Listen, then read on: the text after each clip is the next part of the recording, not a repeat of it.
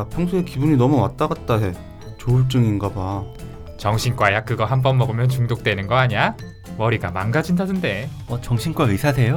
그러면은 제 마음도 읽고 그런 거 아니에요? 정신과 마음만 굳게 먹으면 되는 걸 무슨 치료를 받는다고. 하, 네가 의지가 약해서 그래. 정신과 의사들이 보여주는 정신과의 속살. 어디서도 듣지 못했던 정신과의 속사정 이야기. 내부자들. 지금 바로 시작합니다.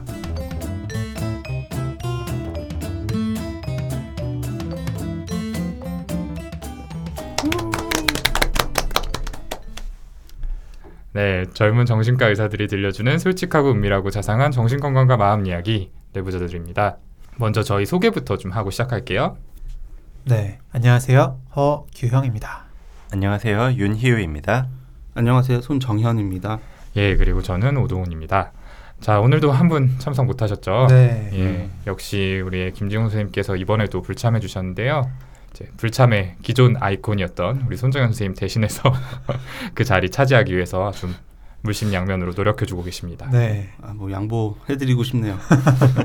네, 뭐 저는 저번 방송에 대신에 이제 사회불안 요정이 됐는데 이전에 진짜 바빠서 정말 어쩔 수 없이 이 내부자들 방송 같이 못할 때 진짜 아 이제 아무도 나 안 찾아주면 어쩌지? 아 완전 잊혀지는 건가? 막 이렇게 걱정했었는데 지용이 형은 뭐 얘기 들어보니까 지금 그런 걱정 전혀 안 하고 있는 것 같아요. 아, 그럼요. 음, 뭐 이미 TV에서 고정 패널 자리 딱 자리 잡고 하고 있으니까 뭐 지금 그렇겠죠. 자신감에 많이 차 계세요. 예. 그렇죠. 아, 아, 장난 아니죠. 오늘 방송 녹화 때문에 못온 거 아니에요 혹시? 우리 몰래 새로운 거. 아, 새로운 거? 그럼 안 되는데. 근데 그 프로그램 다들 한 번씩 보셨죠? 그 네네. 지용 네. 형이 말하는 모습도 제법 또 나오는데 말하지 않을 때도 카메라에서 좀 많이 잡아주더라고요. 음, 네.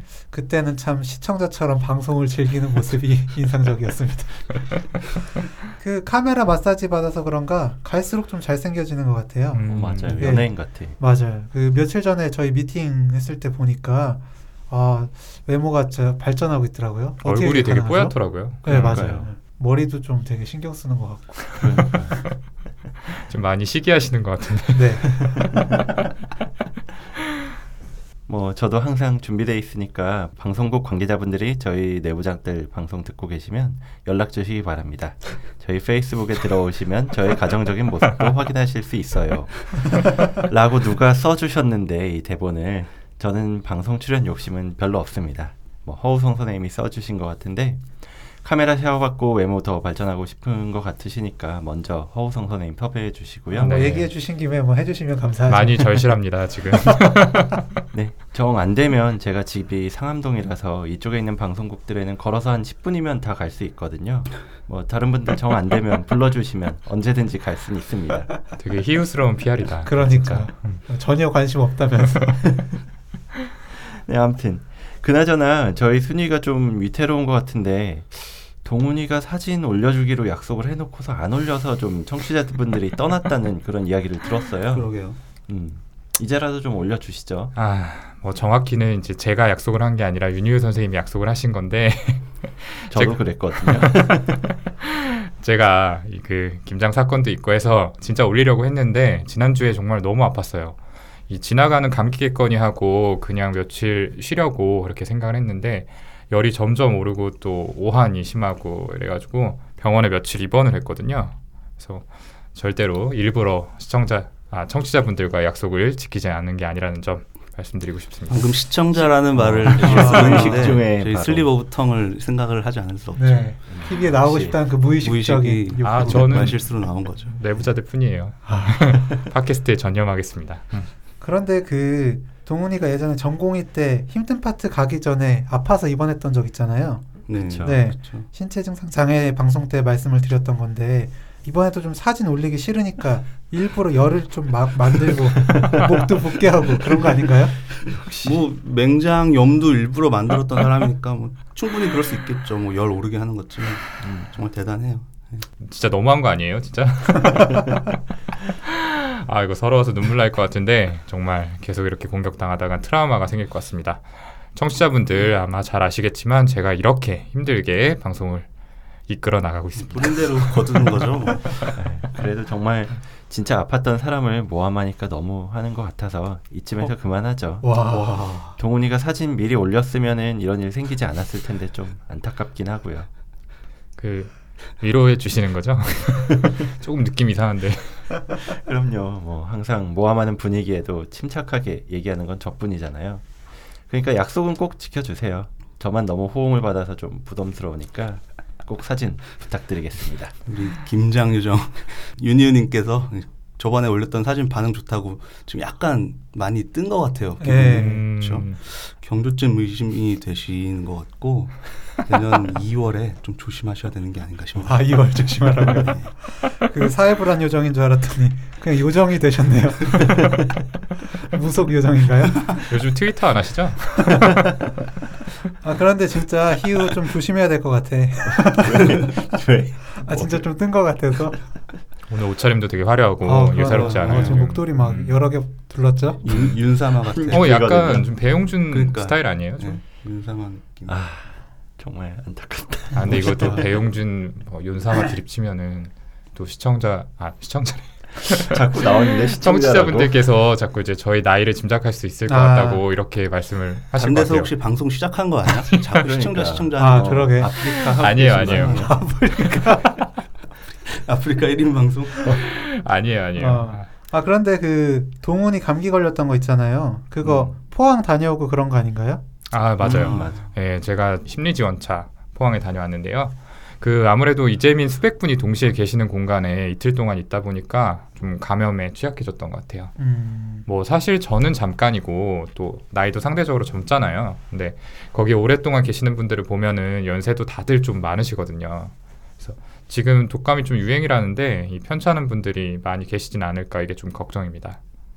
그 제가 포항 다녀오기 전에 손정현 선생님 먼저 다녀오셨던 걸로 알고 있는데 제가 가서 뵀을 때보다 좀 지진이라는 트라우마를 겪으신 직후였잖아요. 네, 좀더 이른 시점에. 네, 가셨으니까 네, 네. 좀 어떠셨어요? 아 근데 일단 저도 그러고 보니까 다녀오고 나서 지금 2주째 감기 안 나서 약 먹고 있거든요. 네. 음. 뭐 저희야 뭐 젊고 아직 건강하니까 그런데 동훈이 말대로 연세 드신 분들 거기 굉장히 많으시거든요. 그래서 감염 질환에 노출되는 경우 그런 분들 많겠다는 생각이 드네요. 제가 파견 갔을 때는 그 본 지진이 나고 나서 한 보름쯤 지났을 때였는데요. 대체로 분위기는 이제 뭐 안정을 찾아가고 계신 느낌이긴 했는데 그래서 상담 오는 분들의 숫자 자체가 아주 많지는 않았어요. 제가 있던 시설엔. 네. 근데 일단 이제 상담 오시는 분들 말씀 나눠보면 어, 되게 좀 많이 힘드신 경우였죠. 그 트라우마 후에 급성 스트레스 증상, 자적인 우울 불안 심해서 어, 진료가 필요한 집중적인 도움이 필요한 분들이셨어요. 음. 제가 파견 갔던 대피소 위치는 바닷가였는데 그 창밖으로 파도 움직이는 것만 보고도 지진 또 온 게 아닌가 조마조마해서 견디기 힘들다고 하셨던 분이 생각이 나고요. 아 네. 그리고 실내에서 그냥 물건 떨어지는 소리를 듣고 정말 겁에 질려서 건물 밖으로 실제로 뛰쳐나간 분도 계셨었어요. 네. 힘들어 하시는 분들이 많이 계셔서 안타까운 마음인데요. 아무쪼록 이 지진으로 피해 입으신 분들 빨리 상황이 복구되고 심리적인 안정도 찾으시기를 진심으로 기원하겠습니다. 네, 정말. 오늘 정신과의 비밀을 소개합니다. 정비소 시간에서 다룰 내용이 바로 이런 자연재해나 사고, 전쟁 등의 트라우마를 겪은 뒤 고통을 겪는 외상 후 스트레스 장애입니다. 아마 많은 분들께서 좀 접해 보셨을 진단명일 텐데요. 이 영문명인 post traumatic stress disorder, 줄여서 PTSD라는 말 우리 많이 사용을 하고 있죠. 네. 선생님들은 이 PTSD나 트라우마 하면 어떤 것들이 좀 떠오르세요? 네. 일단 그 트라우마라는 단어만으로도 사실 이제 따로 방송을 한 번 이상 할 수 있을 것 같아요. 음, 그렇죠. 예, 네. 트라우마는 이제 원래는 외상을 뜻하는 단어죠. 음. 요즘에 핫하신 그 이국종 교수님이 트라우마 서전이시잖아요. 그러니까 외상 전문의신데 어, 실제로는 또 정신적인 충격을 이야기할 때 트라우마를 조금 더 많이 이야기하는 것 같기는 해요. 음, 그쵸. 음. 저는 또 트라우마 생각하면 요즘에는 이제 네이버 웹툰에서 가우스전자 그리시는 그 곽백수 작가님 있잖아요. 음. 예전에 저희 학교 다닐 때는 트라우마라는 웹툰을 또 하셨었는데 네. 아 이러면 또 나이 나오나요? 그렇죠. 어쨌든 그때 그거 되게 재밌게 잘 봤어서 떠올리면 좀 그때 기억이 나요. 음. 그 잠깐 좀 이야기가 빠졌는데 어, 트라우마 하면 이제 정신적인 고통, 충격을 이야기할 때 좀 많이 사용되는 단어라서 또 그런지 또 제 예전에 힘들었던 기억들도 같이 떠오르는 경우가 좀 있는 것 같네요. 음, 네. 그리고 뭐 진료실에서 일반적으로 가장 흔하게 경험할 수 있는 트라우마는 교통사고였었던 것 같아요. 뭐 최근에 허 선생님도 약간 교통사고 당하시고 좀 불안해하시고 아. 그랬던 것 같아요. 네, 저도 음. 이제 뒤에서 차가 와서 부딪히는 그 사고를 당했는데 음. 운전을 다시 할 때 좀 떨리고 확실히 그렇긴 하더라고요. 그러니까 백미러 자주 보게 되지 않아요? 네, 맞아요. 저도 그러던데. 음, 예. 뭐 운전할 때도 그렇고 아니면은 대중교통 탈 때도 그렇고 그 경험을 자꾸 떠올리시는 분들이 많았었던 것 같아요. 그래서 제가 하나 기억나는 케이스도 버스를 타고 가다가 이제 좌석에 앉아서 가는데 덤프 트럭이 왼쪽에서 막 맹렬하게 달려와서 박은 그런 사고가 있었어요. 아, 정말 네. 무서우셨겠네요. 그런 사고를 경험했는데 그래서 사고 이후로는 처음에는 아예 버스를 못 타고 뭐 일하러 가거나 막 이래야 되는데 아예 버스를 못 타고 그러다가 나중에는 겨우겨우 이제 버스는 타긴 타는데 막 버스만 타면은 자꾸 트럭이 막 오는 것 같은 느낌이 나고 음. 아니면은 반대편에서 오는 트럭만 보면 움찔하고 음. 아니면 흔들리는 것처럼 보이고 그러다가 나중에 오른쪽 자리에는 앉을 수 있었는데 왼쪽 자리로는 절대로 못 가겠다. 음. 뭐 왼쪽에만 빈자리가 하나가 있고 광역버스라서 뭐 한 시간씩 가야 되는데도 왼쪽 자리에 그 빈자리에는 절대로 못 앉고 그래서 꽤 힘들어 했던 음. 그런 케이스를 본 기억이 나네요. 네. 이렇게 교통사고 후에 정형외과나 뭐 신경외과 같은 다른 과 입원하셨던 분들이 그 사고에 관한 꿈을 계속해서 반복해서 꾸거나 이 식은땀을 계속 흘리고 뭐 예민한 상태가 힘드셔서 정신과 협진으로 의뢰되는 경우도 많이 있었어요. 네. 저희 근무할 음. 때.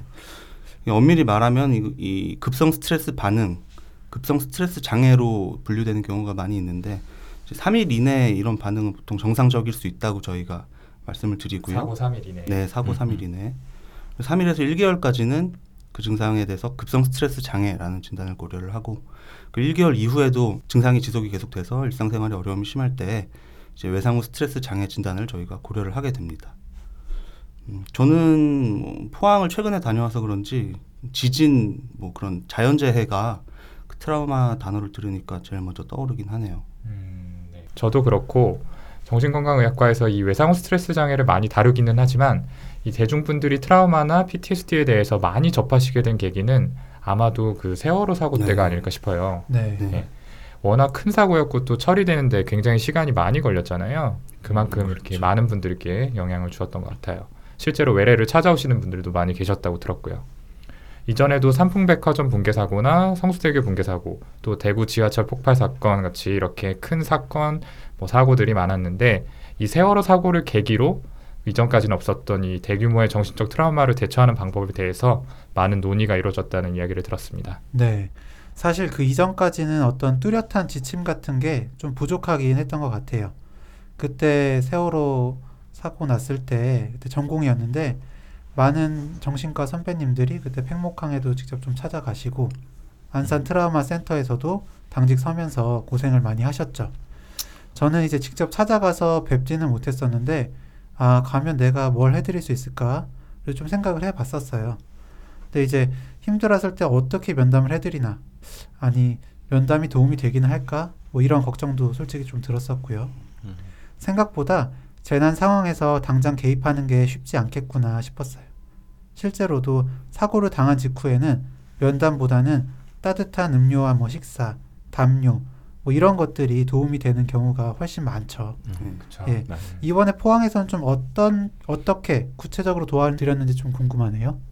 음, 저부터 말씀을 드리면 어, 저 같은 경우엔 체육관에서 근무를 했는데 이 체육관 내에 한 텐트가 한 100에서 200개, 200여 개 네. 이 정도 설치가 돼서 가구마다 하나씩 좀 배정이 돼 있더라고요. 그래서 그 텐트를 저희 심리지원단 직원분들이 좀 돌아다니면서 혹시 불편한 점은 없는지 여쭤보고 또 살펴보고 그 중에서 불안이나 우울이나 이런 증상을 호소하시는 분들은 고위험군으로 따로 선별을 해서 저희 정신건강의학과 전문의가 면담을 진행하게 됐고요. 면담 결과 치료가 필요한 수준의 증상이 있다고 판단이 되면은 진료 의뢰서를 써서 이 지역에 있는 정신건강의학과 의원으로 연계를 하는 시스템이었습니다. 어, 그런데 좀 사실 직접 약 처방을 할 수 있는 것도 아니고 환경상 개인적인 이야기를 할 수 있는 조용한 공간이 확보되는 그런 곳은 아니었거든요. 그래서 좀 실질적인 도움을 드리기가 어려웠어요. 음. 그랬겠네요. 예. 예. 이 정도 증상이면 꼭 치료를 받으셔야 합니다라고 좀 당부를 드리는 정도였죠. 음. 또 아까 허기원 선생님이 말씀하신 것처럼 이 실제적인 조치들이 좀 그분들한테 더 절실해 보이기는 했거든요. 이제 당장 집 외벽에 금이 가서 돌아가지 못하는 상황이 길어지고 있는데 또 마음이 힘든 거는 어떻게 보면 좀 당연한 일이잖아요. 예. 그런 점에서 좀 한계를 느끼기는 했습니다. 음. 하지만 또 한편으로는 저희가 자리를 지키는 것만으로 이재민 분들한테 작게나마 심리적인 안정감을 줄 수 있다고 하더라고요. 또 당신들은 혼자가 아니다 이런 메시지를 보내는 거죠. 네. 진짜 약 처방이 안 되거나 저희 지원단 멤버가 교체가 계속되고 하는 그런 어떤 현실적인 제약들이 많이 안타깝긴 했는데 그래도 저도 아 저기 가면 내 얘기를 들어주는 사람이 있구나라는 그 사실 자체가 이분들한테 도움이 되긴 하는구나라는 생각을 상담을 하면서 했었습니다. 그 제가 갔었던 곳은 원래 기업 이 수련관으로 쓰이던 곳이라서 이 텐트가 아니고 개별 방으로 돼 있고 뭐 식사 제공이나 그런 여러 가지 여건들이 그 동훈이가 있던 대피소 거기가 아마 메인 대피소였을 네, 텐데요. 맞아요. 네. 음. 거기보다는 좀 객관적으로 양호한 편이라고 듣고 갔는데 하, 근데 막상 가보니까 큰 방에 세 식구나 네 식구 같이 생활하고요. 아이고. 음. 그리고 이게 인근에 뭐 편의점 하나도 없는 그 외딴 바닷가 위치라서 뭐 하나 뭐 살려고 해도 차를 타고 한 20분씩 나가야 되는 그런 환경이니까 이게 뭐 뭐 객관적으로 낫다 뭐 그렇게 말할 수 있는 음. 그게 아니더라고요. 네. 음. 그리고 아 정말 이분들이 이 심리적인 도움이 필요하구나 안타깝게 느낀 게 그 저희도 지원단 전문 요원 분들이 그 하루에 두 번 정도씩 그 방을 찾아다니면서 안부 묻고 전문 상담 필요한 분 있나 그리고 이제 일전에 상담 오셨던 분 중에 고위험군 판명되셨던 분들 어떻게 지내나 이 추적 관찰을 하는데 그 낮에 방에 가보면 그 어르신들이 혼자 이제 가족들 젊은 사람들은 다 이제 직장에 갔으니까요 어르신들이 혼자 앉아서 그렇게 울고 계신다고 하더라고요. 아이고. 예. 그래서 말씀을 이렇게 쭉 들어보면 이 지진 트라우마로 생긴 저희가 오늘 다루는 이 스트레스 반응 어떤 PTSD로서의 증상 그게 전부가 아니고 현실적으로 이 오랫동안 살던 집이 망가진 게 너무 속상하시고 음. 되게 노인분들이니까 몇십 년씩 살던 집이잖아요. 그리고 또 현실적으로 며칠 있으면 집으로 돌아가야 된다는 그 발표가 그때 난 상황이었는데 가면 뭐부터 어떻게 해야 될지 걱정도 되고 그런 힘든 마음인데 또 낯설고 불편한 그 시설에서 그 이웃분들하고 떨어져서 혼자 지내시게 되니까 당연히 정서적으로 힘드시고 그래서 저희가 가서 그냥 얘기만 들어드리는 이런 정도의 상담이라도 좀 지속적으로 해드리는 게 조금이나마 좀 도움이 되는 상황이었던 것 같습니다. 음. 근데 뭐 앞서 말씀드렸지만 힘들 때 상담하는 사람이 바뀌지 않고 고정된 이 상담자랑 하는 게 당연히 바람직하고 어, 어, 좋은 건데 저희는 3일마다 이 교체 근무를 하는 상황이라서 많이 좀 안타깝기는 했고요. 음, 네. 네. 좀 이제 현실적인 한계가 있으니까 음, 예, 음. 좀 그렇게 진행이 됐는데요. 참 그분들 생각을 하니까 다시 한번 마음이 좀 무겁네요. 아무튼 좀 원래 이야기로 돌아와서 이 PTSD 진단에 있어서 이제 사실 중요한 게 어느 정도 강도의 경험이어야 이 트라우마라고 할 수 있느냐, PTSD의 트라우마라고 할 수 있느냐 이게 좀 중요할 텐데요. 사실 세상에 정신적 충격을 주는 일들은 굉장히 많잖아요. 네, 그렇죠. 음. 근데 PTSD의 트라우마라면 일반적으로 생각했을 때 생명에 위협을 줄 정도의 큰 위협을 받았을 때를 PTSD의 트라우마다 이렇게 생각하시면 될 것 같아요. 여기에 대해서는 진단 기준에 대해서 말씀드리면서 좀 더 자세히 이야기를 해보도록 하겠습니다. 우리 윤희우 선생님께 설명 부탁드릴게요. 네. 저희가 11화 파트 2 얘 왜 이러는 걸까요? 시간에서 어린 시절의 학대가 트라우마가 돼서 뭐 여러 가지 정신과적 증상을 보였던 그 사연자분을 일종의 PTSD로 볼 수 있다라는 말씀을 드렸었는데 그러면서 PTSD에 대해서 잠시 설명을 드렸었는데 그 사연은 complex PTSD라고 조금 특수한 기준을 이야기하는 거라고 보시면 될 것 같고요. 오늘 이야기하는 건 일반적인 상황에서의 PTSD에 대해서 좀 더 자세히 말씀을 드릴게요. 저희가 항상 얘기하는 정신장애 진단 통계 편람 DSM-5의 진단 기준을 보면 역시나 가장 중요한 게 이 트라우마 경험이 있어야 된다라는 언급이 있는데요. 이 트라우마라는 건 제가 이제 말씀드리는 것과 같은 방식 중에 한 가지 이상으로서 죽음에 가까운 위협이나 아니면 심각한 부상 아니면 성폭력의 노출 여기 이것들을 경험하는 게 필요하다고 합니다.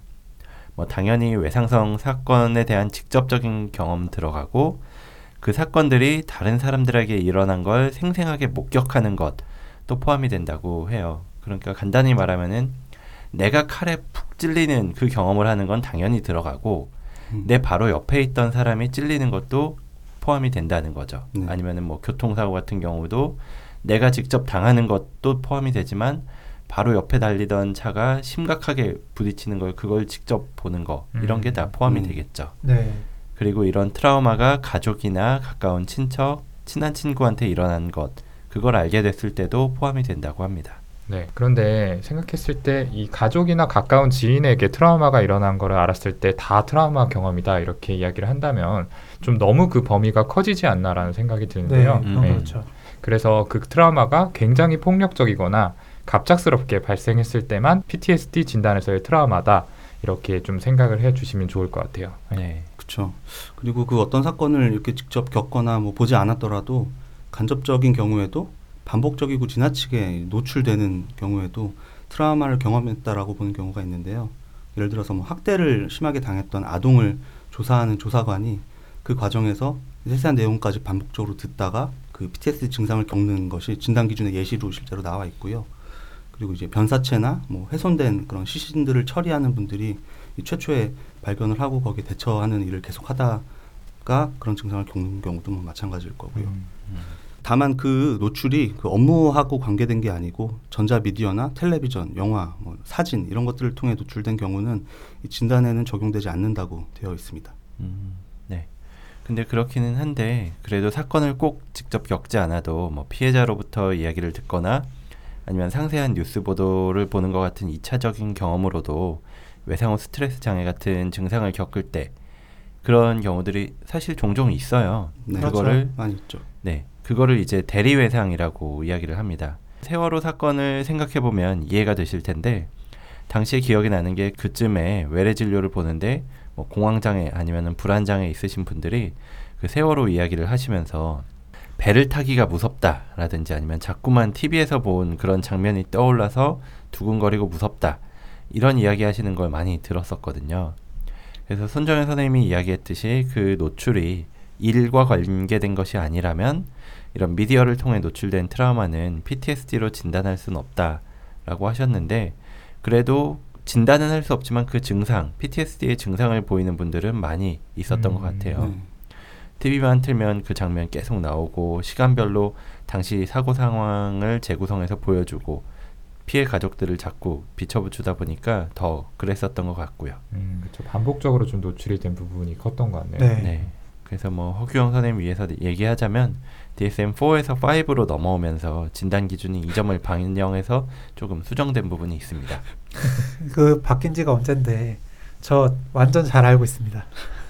책 사셨어요? 아 그럼요. 산 걸로 해줘. 편집해줘. 당연히 해야죠. 네. 그 저희 정신건강의학과 의사들도 트라우마를 경험하신 분들과 면담을 하다 보면 힘들 때가 좀 제법 있어요. 그 저는 특히 좀 성폭력을 당하신 분들 있잖아요. 음, 그분들이랑 면담을 하다 보면 정말 힘들더라고요. 그렇죠. 정말 그 감정이 그대로 전해지는 것 같고 또 상황을 자세하게 묘사해 주시는 분들도 좀 계시거든요. 그러다 보면은 워낙 강렬한 이미지잖아요, 그게. 음, 음. 머릿속에 막 떠올라서 저도 힘들 때가 있어요. 그러니까 또 성폭력이나 가정폭력 피해자의 상담과 지원을 하고 있는 해바라기 센터에서 근무하신 선생님들도 힘들 때가 많다고 그렇게 얘기하시더라고요. 네. 맞아요. 맞아요. 이 트라우마 경험한 뒤에 실제로 어떤 증상이 나타났을 때 PTSD 진단을 고려를 하게 될까 궁금하실 것 같은데요. 이 진단 기준을 보면 이것도 좀 길고 말이 좀 어렵게 단어들이 좀 어렵게 써 있거든요. 그 원래 DSM-4 이전 버전에서는 크게 재경험, 회피, 과각성 이런 세 카테고리로 진단 기준을 나눠서 설명을 하고 있었습니다. 네. 어, 저희도 이렇게 뭐 공부를 했었는데 이게 DSM-5가 되면서 침습, 회피, 그리고 인지 및 감정의 변화, 각성 및 반응의 변화 이렇게 크게 네 가지로 나누어서 진단을 하게 되었습니다. 이 중에 이- 맨 처음에 이 침습은 저희가 뭐 침습적 기억이라는 얘기를 한 적이 전에도 있었던 것 같은데 네. 그 기억이 원하지 않는데 계속해서 머릿속에 떠오르는 비집고 들어오는 생각을 말하는 건데 이 재경험하고 비슷하다고 생각하시면 될 거고요.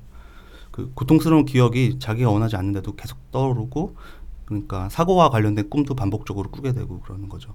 교통사고를 또 예로 들면은 교통사고 당하는 장면이 계속 이 리플레이 되거나 사고 당하는 꿈을 꾸는 거고요. 음, 그 아이들 같은 경우에는 어, 비전형적인 반응들, 무표정하게 자동차 놀이만 반복하는 일도 있고요.